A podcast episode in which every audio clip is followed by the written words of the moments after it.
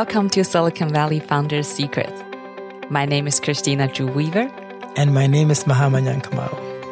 Our guest today is Rob Chestnut. Rob Chestnut is the former Chief Ethics Officer at Airbnb. He served for nearly four years as the company's General Counsel. While at Airbnb, he developed a popular interactive employee program called Integrity Belongs Here. He previously led eBay's North America legal team, where he founded the Trust and Safety Program. As a federal prosecutor at the U S Justice Department, Rob ran the major crime unit and prosecuted many cases, including bank robbery, murder, and drug trafficking. Rob is a graduate of Harvard Law School and the University of Virginia. He's also the author of a new book, Intentional Integrity: How Smart Companies Can Lead an Ethical Revolution. Hi, Rob. How are you doing? Christine, I'm doing great. How are you? Doing great. How are you holding up in the uh, COVID? Uh, I'm, I'm uh, settled down here with my kids and uh, managing, watching all the craziness in the world. And uh, doing all right, though. How are you guys doing? We're doing great. We're yeah. doing great. We're in Palo Alto, and it's just so great to see you. I think it's been, uh, you know, a few years since last time I, yeah. I saw you. So thank you for being on our show. Very honored to have well, you here. Thanks for having me. You're welcome. Thank you. It's a pleasure to meet you for the first time as well. I'm honored. So could you share with our audience what you mean by intentional integrity in the book? Right. Well, let's start with a traditional definition of integrity. You know, integrity, I remember there's a great quote, integrity is what Um, what you do even when no one is watching. But increasingly, Muhammad, in the world today, everybody's watching, right? The, now with the internet and videos everywhere, the world is constantly watching it. And so integrity for me is, do you have a North Star? What's your purpose? What's the way that you want to live your life? What's the way that you want to operate your business? And with integrity, it has to be according to some sort of principles that would generally be recognized as good or having integrity. So that's what regular integrity is. Intentional integrity is a recognition that it doesn't just happen naturally. You can't just say, oh yeah, we've got integrity, and not think about it, not have a specific conversation about it. Intentional integrity is where you have leadership intentionally making a decision that we are going to operate with integrity, talking about it in an open, human, authentic way, and actually having a plan around why, how this is going to be driven into the culture of your company. You have to make an intentional effort around it. And I think that's the most successful uh, way of handling it. Uh, but I think that's what you got to do. As you know, we are living in a pandemic. We live in a, you know, uh, crisis, you know, for many individuals and organizations and small business owners. Uh, many people are in survival mode. And how could you, how could they can benefit from this intentional integrity? And why, why would they maintain an integrity? How can they maintain an integrity during this, you know, yes. difficult times? Yeah, Christina, somebody came up to me when I was uh, tr- just finishing up the book, and they said, "Well, does this mean your book's out the window? You know, everybody's just in survival mode. Ethics is yes. ethics is a nicety, right? When business is going well." Yeah. In reality, mm-hmm. this is probably the most important time. You know, crisis crisis reveals the character of a company. Mm-hmm. And, you know, when when you handle a crisis poorly, it will leave a lasting impression. Because, look, there's a lot of fear. There's a lot of uncertainty. Um, and when you, when you handle it poorly, it makes a lasting impression. But when you handle it well, um, an act of kindness at a time like this is something that makes a lasting impression as well. So, you know, there are a few things you can do. You know, one is, a leader, you have to sacrifice first. Simon Sinek has a great book called Leaders Eat Last. And it, it goes back to the military tradition of, you know, the, how the leaders in the military would make sure all of the troops in, on their team were fed before they got in line and ate. Uh, a corollary to that, I think, is that in a crisis, leaders have to sacrifice first. So a great example of this is Adam Silver in the N B A. You know, when it became apparent, you know, that the N B A had to cancel their season and they were going to be hit with a financial crisis, the first move that Adam Silver made was cut his own salary and cut his, the salary of his leadership team. And that's what Brian, you know, Brian did at Airbnb as well. Because you can't ask others to sacrifice as a leader if you're not first in line to accept those sacrifices. Um, another thing you've got to do is you've got to prioritize the safety of the people on your team. Again, I think I have a lot of a high regard for Adam Silver. Um, the moment the first N B A player tested positive, Adam Silver didn't hesitate. Uh, uh, he immediately uh, suspended the season right at that point because he realized that just playing a game at that point would endanger the players. And they put a lot of effort into uh, planning for a restart of the season, but a top priority has been, can we do it safely? There's another story uh, that I tell in the book about uh, a guy at a, packing, a, a packaging company down in L A, where you know they had to work through the pandemic because this is a company that handles pa- uh, the packaging around foods and the like. So when the pandemic hit, um, what did the C E O of the company do? Um, well, he, he he needs the workers to work throughout the crisis, right? But mm-hmm. uh, how do you get the message out that if you're sick, you need to stay home? Now, a lot of leaders, what would a lot of leaders do? Well, I know because I've seen it.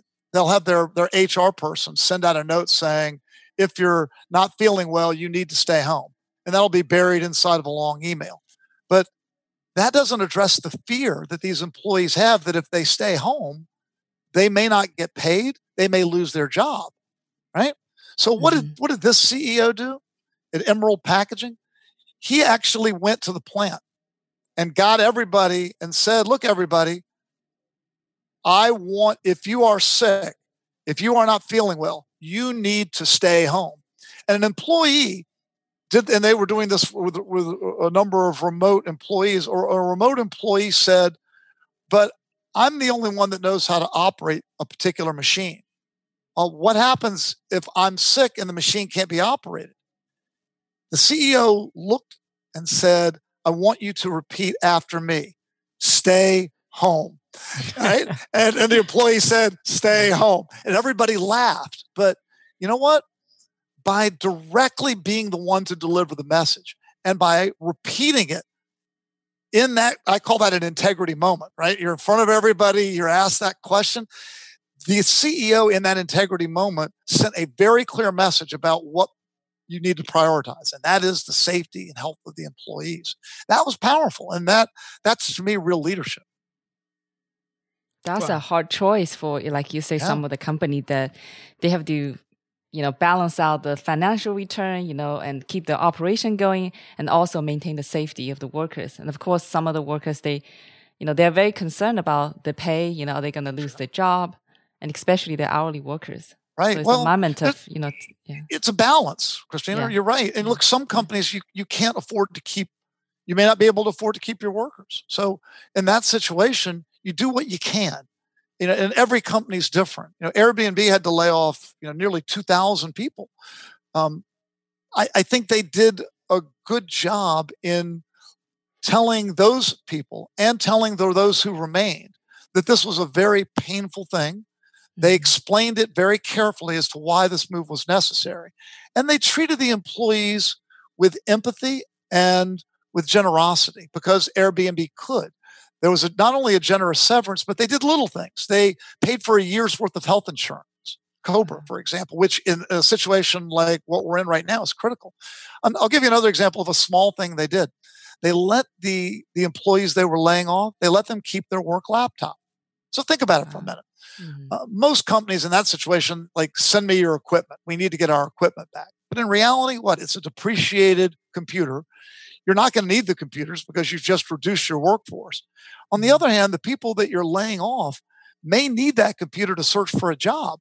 They, they may only have one computer at home, and that computer may be taken up by a partner or spouse or a child who's working from home or doing school from home. So mm-hmm. allowing the employee to keep the laptop to help them find another job is a, a small way, but a, but still an important way to show that you care. And that's what I think you know you you try to do when you're in a situation like that. Uh, you you respect the fact that the people you're laying off are human, and you treat them with empathy and with gratitude, as much gratitude as you can. Yeah, it sounds like what you're saying has a lot to do with the culture and the leadership at the organization, right? In your book, you talk about the six C's, right? You yeah. said that it starts at the top with the C E O. I thought that was a very uh, insightful thing that you said. And from that point of view, I am a C E O of my organization. There are people that work with me, right? What are some ways that I can develop and maintain my personal integrity in such a way that it it's something that people can look up to me and say, oh, the C E O is living up to what the company is preaching? I think the uh, one big part of it, Mahaman, is just re- recognizing and embracing the responsibility. Realize that as the leader, people are looking at you. They're looking at what you do. They're looking at what you say. Your words are important. You know, there was a, a terrible episode that just recently came out at eBay uh, where em- a number of employees are actually charged with a crime of cyber stalking. Uh, and apparently it started because a member of the executive team, you know, unnamed at this point, mm-hmm. um, was angry at a particular little publication and wanted something done about this publication. And they actually used the words, you know, whatever it takes, you know, any, do anything, whatever it takes. When a C E O says whatever it takes, you can't be surprised when your employees take that to mean literally, I need to do whatever it takes to carry out the C E O's direction. That's the same sort of uh, pr- uh, language that was used by the leaders at Volkswagen, which led to the emission scandal. You know, we're going to get a diesel vehicle to zero emissions. Do whatever it takes. So you should never use that word, th- that, that sort of phrase. You should follow. You can follow it and say, this is very important. And within ethical bounds and within the law, we want to make this a top priority. That's fine. But when you use words like that, that can give employees a license to, to act in unethical ways. So you've got to realize your responsibility as a leader and be careful with the language that you use. Were you surprised about the news? I was stunned. I mean, I, yeah. The eBay I know was mm-hmm. founded by Pierre Omidyar, first employee Jeff Skoll, two really high integrity individuals. You know, the, the, the, the language we used around eBay in the early days Uh, was people are basically good. And I know, you know, I used to you know, have lunch and hang out with Pierre and Jeff back in the old days when we were a small company. I know the way they wanted to do things. And Meg Whitman, you know, Meg Whitman as C E O looked at me on, a, on I remember two occasions and said, Rob, keep us on the right side of the law. We don't cut it close. That was the culture. So I was stunned. But, you know, I've, I've been gone from the company now for over ten years. Uh, any company where a leader would say these sorts of things and where employees would act this way, uh, it, it shocks me. It's not the eBay I know. You mentioned about, you know, you started when the company was still young, and Silicon Valley is the hub of innovation. There are startups starting up every day here. And uh, as a startup C E O who read your book, who is determined to create a culture of integrity at the organization, where could she start? I think the mistake a lot of uh, entrepreneurs make, and by the way, this this is true for venture capitalists as well, because the venture capitalists are the mentors. They're the ones that are helping the young entrepreneur uh, as they build a business. And I think it's on venture capital to work with entrepreneurs and send a message early on and talk about what are your purpose and values. Purpose and values are things, not things that you develop later on after the business is up and going and successful and has a lot of people and revenues rolling. You need to be thinking right from the very beginning when you're in the proverbial garage, why do you exist? What's your purpose as a company? Profit is not purpose. Profit is a necessary outgrowth of operating as a business. You need it in order to operate. But standing alone is not the reason to build a company. So you need to be thinking about what your purpose is, and you need to send a message right from the beginning to the people that you hire that we're going to do this the right way. Um, and, you know, I, I, I was talking to Ben Horowitz about this. You know, Ben Horowitz told me the story of uh, he used to talk with his financial person early on at a company, and he used to go over the numbers with them and say, "Is there anything in here that I need to be concerned about?" Because he said we might go broke. I might lose my job, but we're not going to jail. And that's the message that you need to be sending when you're a leader, even early on, because that message will then permeate through all the hires. and it becomes part of the place as it grows and gets larger. And in fact, what you'll find is that you'll attract the right people, you'll attract customers, and it gets momentum going.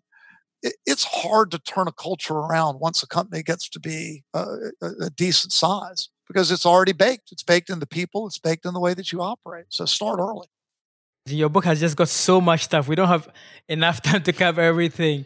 One one thing that stood out to me when I read it also was this concept of integrity traps and how small concessions or small compromises could lead to big scandals. And you talk about Enron and many other examples in the in the book. Where where do you think these things fail? I, I struggle with that one, Mahama. I, and, and in order to, to try to get some insights, I went to, uh, to to visit Duke University. There's a guy there by the name of Dan Ariely. He's a behavioral psychologist. He studies dishonesty. And we talked, he did a movie called Dishonesty, and he studied some big fails like Enron and uh, you know the N B A ref that went bad. And like, and I asked him, I said, you know, where, where does it go wrong? And how can we prevent them? And he said, you know, he, he thinks it goes wrong because people think that there are bad apples, that they're just bad people and they're good people. And all we have to do is just identify the bad people and keep them out. And once we do that, we're going to be okay. In reality, though, um, there's the potential for bad behavior in all of us. He he tells the story of uh, an experiment that he does with students uh, with math problems.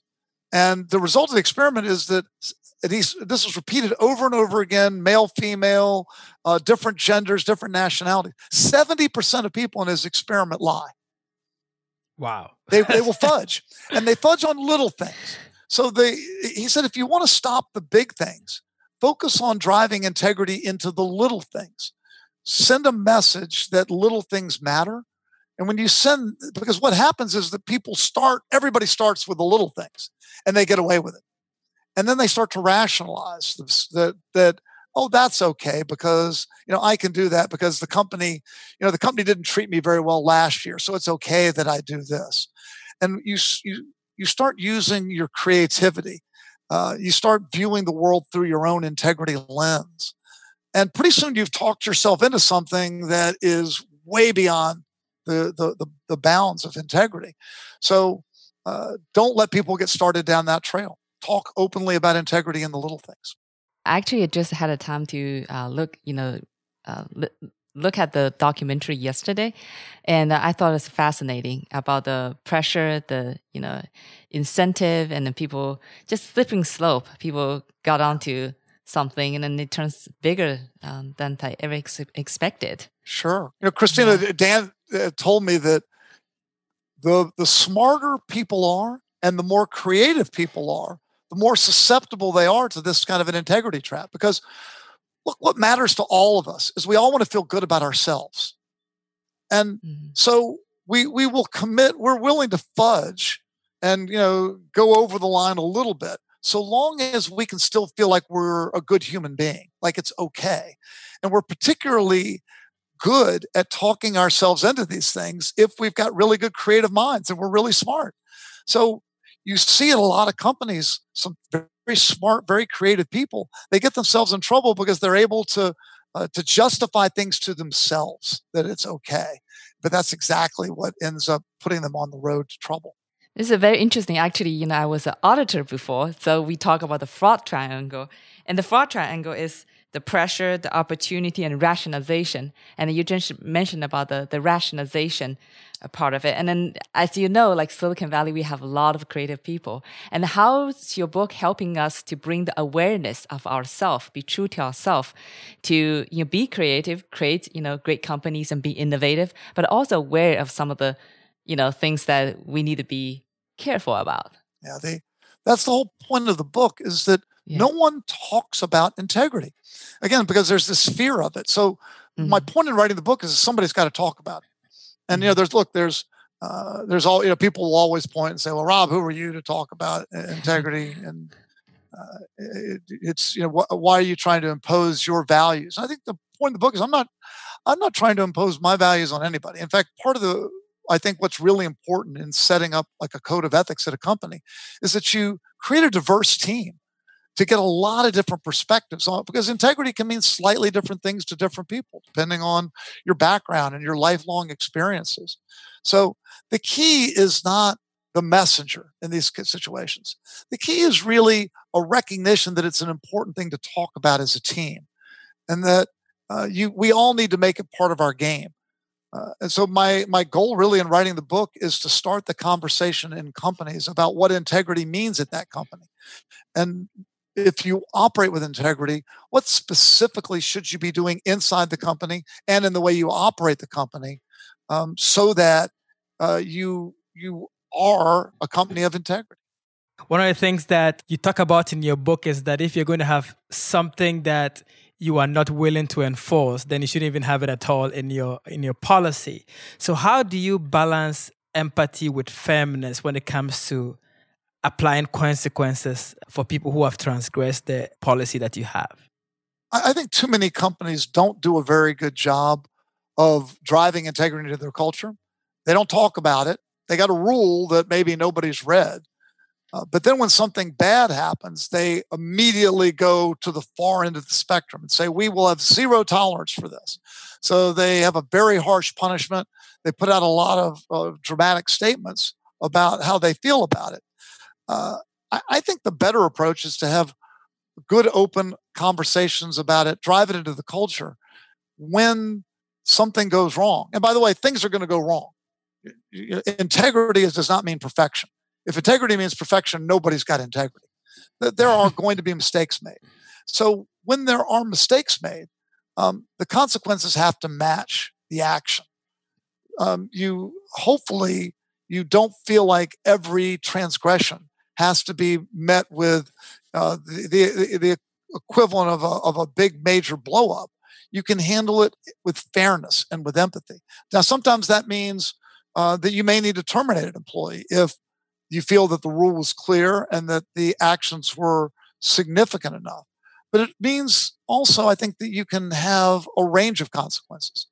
So uh, to me, a company can do, should be able to do a variety of things. You can do an oral warning where it's just a conversation with the employee about what went wrong and why. Um, you can do a written warning to step it up a little bit. You can go further and demote someone. And we demoted people from leadership positions, saying, you know what, we still want you at the company, but that sort of behavior means that um, you haven't yet learned what it takes to be a leader at our company. So we're going to demote you. And hopefully mm. over time, you're going to be able to earn that trust back. Um, you can do suspension without pay. So you can do a variety of things to that where the consequence meets the action. And I think that's ideally where you want to go. Even before people start breaking the rules, how could we potentially drive the integrity conversation from very early on in the lives of students in maybe high school through college, so that when they get into the workforce, hopefully it is a, as an easier left for them to do this? So what would your advice be for young entrepreneurs and just even high school students? It's a great point. I've, and I've spent a fair amount of time talking to students and young entrepreneurs in, in college level about this. I think yeah, it, it starts with the way you teach. So let's look at the what we taught about companies during the, the twentieth century and the early part of the twenty-first century. What did we teach them? We taught them that companies have one major goal. What's that goal? Shareholder value. Drive. Anything that's right for the shareholder is what you must do. So that's easily translated into whatever drives the stock price up is good. So sometimes what drives this week's stock price up is not what's ethical. It's not what's right. And frankly, I don't know why anyone ever thought that running a company meant simply doing what's right for shareholders. Sure, shareholders are important. Of course, your investors are important, but they're not the only ones that matter. You actually, as a company, should have a number of stakeholders. At Airbnb, we talked about our different stakeholders. Uh, some were our customers. Our hosts were stakeholders. Our guests were stakeholders. Look, the employees that show up every day and put their life work into the company, they've got to be stakeholders. What about your, your partners, your vendors, your suppliers, um, even government and community? These are all stakeholders that you need to be thinking about when you're operating a company. So what I think we need to do is we need to be teaching young entrepreneurs what it means to be a company. And we need to get away from that old twentieth century notion that it's only about the shareholders. And we need to evolve to the twenty-first century approach, which is just in the last couple of years starting to, to come into play. And the twenty-first century approach is the stakeholder approach. Be thinking about a variety of stakeholders. And when you do, you will frequently find that by thinking about that range of stakeholders, that your actions, it's going to be a lot easier to act ethically. I want to turn the conversation a little bit on diversity and inclusion. I know you're being a champion for diversity and inclusion, and especially important, you know, during the time we're living right now. So can you share us with a little bit about, you know, what uh, your experience are and what of the programs you're being championing in uh, Airbnb or eBay? Yeah, uh, it, it goes back to that notion of like, you know, who am I to talk about integrity? And really, who am I to talk about integrity? Integrity is something that needs to be informed by a lot of different life experiences and values that you can only get when you have a diverse company. And by diverse, I mean diversity of all kinds, you know, gender, race, nationality, uh, and, and socioeconomic background. At, at Airbnb, we learned an important lesson back in twenty sixteen. When the word got out that guests of color were being discriminated against in bookings, that they were having trouble uh, getting bookings on Airbnb. And that actually shocked people inside of Airbnb. I think Airbnb, uh, they were living in this world where, uh, you know, we had a very idealistic uh, vision of what was going on in the world. So it shouldn't have surprised us though. Look, uh, and the reason it surprised people in Airbnb so much, I think, is that Airbnb itself wasn't very diverse. We did not, for example, have a lot of Black employees. And if we had a diverse uh, employment group, a, a, a diverse company inside, we would have learned. You know, look, I have not experienced the sort of discrimination that a lot of Blacks have, have experienced in America. I don't understand the pain of being discriminated against. And I don't know what it's like to go through life and to go through, you know, wondering what my next encounter might be with police, for example. I I can't bring that to the table. And if that those sorts of voices aren't at the table, you're going to have some big misses. You're not going to understand what your customers, what your communities are going through. So uh, I believe that the when I'm in a conference room making a decision, I want to make sure that the voices and the faces around that table are, are different than mine. We need to understand diverse perspectives. So at Airbnb, it was really important to me that uh, that we work on bringing more diverse voices into the company. I know the legal department, you know, when I took over the legal department, it was already uh, diverse from a gender perspective. Um, and we kept it gender diverse. Literally, fifty, when I left Airbnb's legal department, fifty-one percent women, forty-nine percent men. However, when I took over the legal department, uh, there were only, I believe, six percent were uh, uh, Black or Hispanic. When I left, it was twenty-four point five percent. And that reflected, I felt, a, a sense of urgency to, to get those different perspectives into the department around the table and thus make it a lot stronger. I think we're kind of running out of time. Can you share a little, little bit about uh, the fun side of you and then, you know, the creative side of you? Yeah, you know, I think there's a danger in certain professions. You know, if you're in computer science, right? I think, Christina, you, you come from a computer science background uh, or a legal background. You get used to use to using just one half of your brain, you know, the very that, that very logical side. And there's a whole other half of your brain that if you exercise it, it can actually make you a lot better in your professional life. So um, when I was in college, I was independent study my last couple of years. So I, you know, worked and uh, helped put myself through school by working at an F M rock station uh, and spending, you know, this was way in the old days. And there, there's some people that look at me and don't uh, don't know what a disc jockey is, because there are no more disc jockeys. There are no more records. But uh, yeah, I used to spend records uh, when I was in college. And when I was a federal prosecutor, I actually picked up the hobby of photography. Uh, and that photography hobby is what uh, got me uh, connected to eBay and actually helped uh, launch my career as a, a tech lawyer. So I, I think no matter what you're doing in your life, it's important to stretch your brain a little bit uh, and make sure that you are uh, using both sides of your brain. Because whether if you're in the creative profession, you can learn by you know tapping into the logical side. If you're in a very logical-based profession, tap into that creative side and do it with a hobby. Um, and, and I think when you've got a hobby, uh, like I think you you're a salsa dancer in your spare time, right? Uh, yes. And and, and and and quite talented. Both Mahamanyan that, right? And that and that's fantastic. And I think that uh, that having that sort of balance in life, I think, uh, makes you a lot better at what you do. What's your favorite song? My favorite? Oh, I could never pick a favorite song. I, uh, I'm, I'm constantly playing uh, uh, music from a lot of different genres. Uh, I was listening to Carlos Santana earlier earlier this morning. Uh, he's a favorite of mine. He actually uh, talked to me about the book. He's actually very much into integrity. Uh, but uh, I I think that uh, music can be uh, can can help help me. Put me in different moods, and whether I'm listening to The Who or listening to rap or listening to Carlos Santana, it can reflect just how I'm feeling at different times.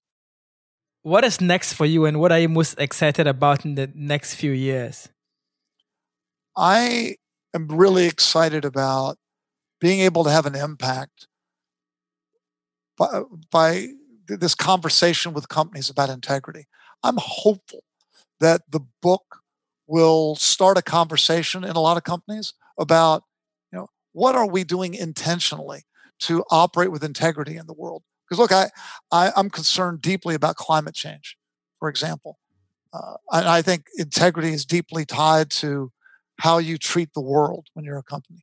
Uh, I'm concerned about how employees are treated at companies. And I, I think that if I can help promote a conversation about this with companies, companies can have a huge impact on the world in a positive way.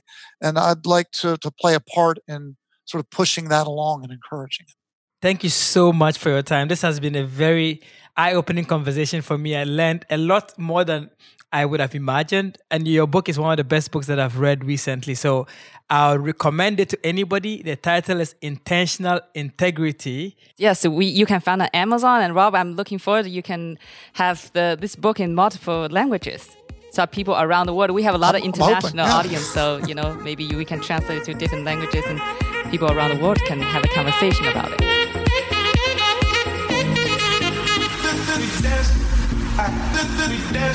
I did the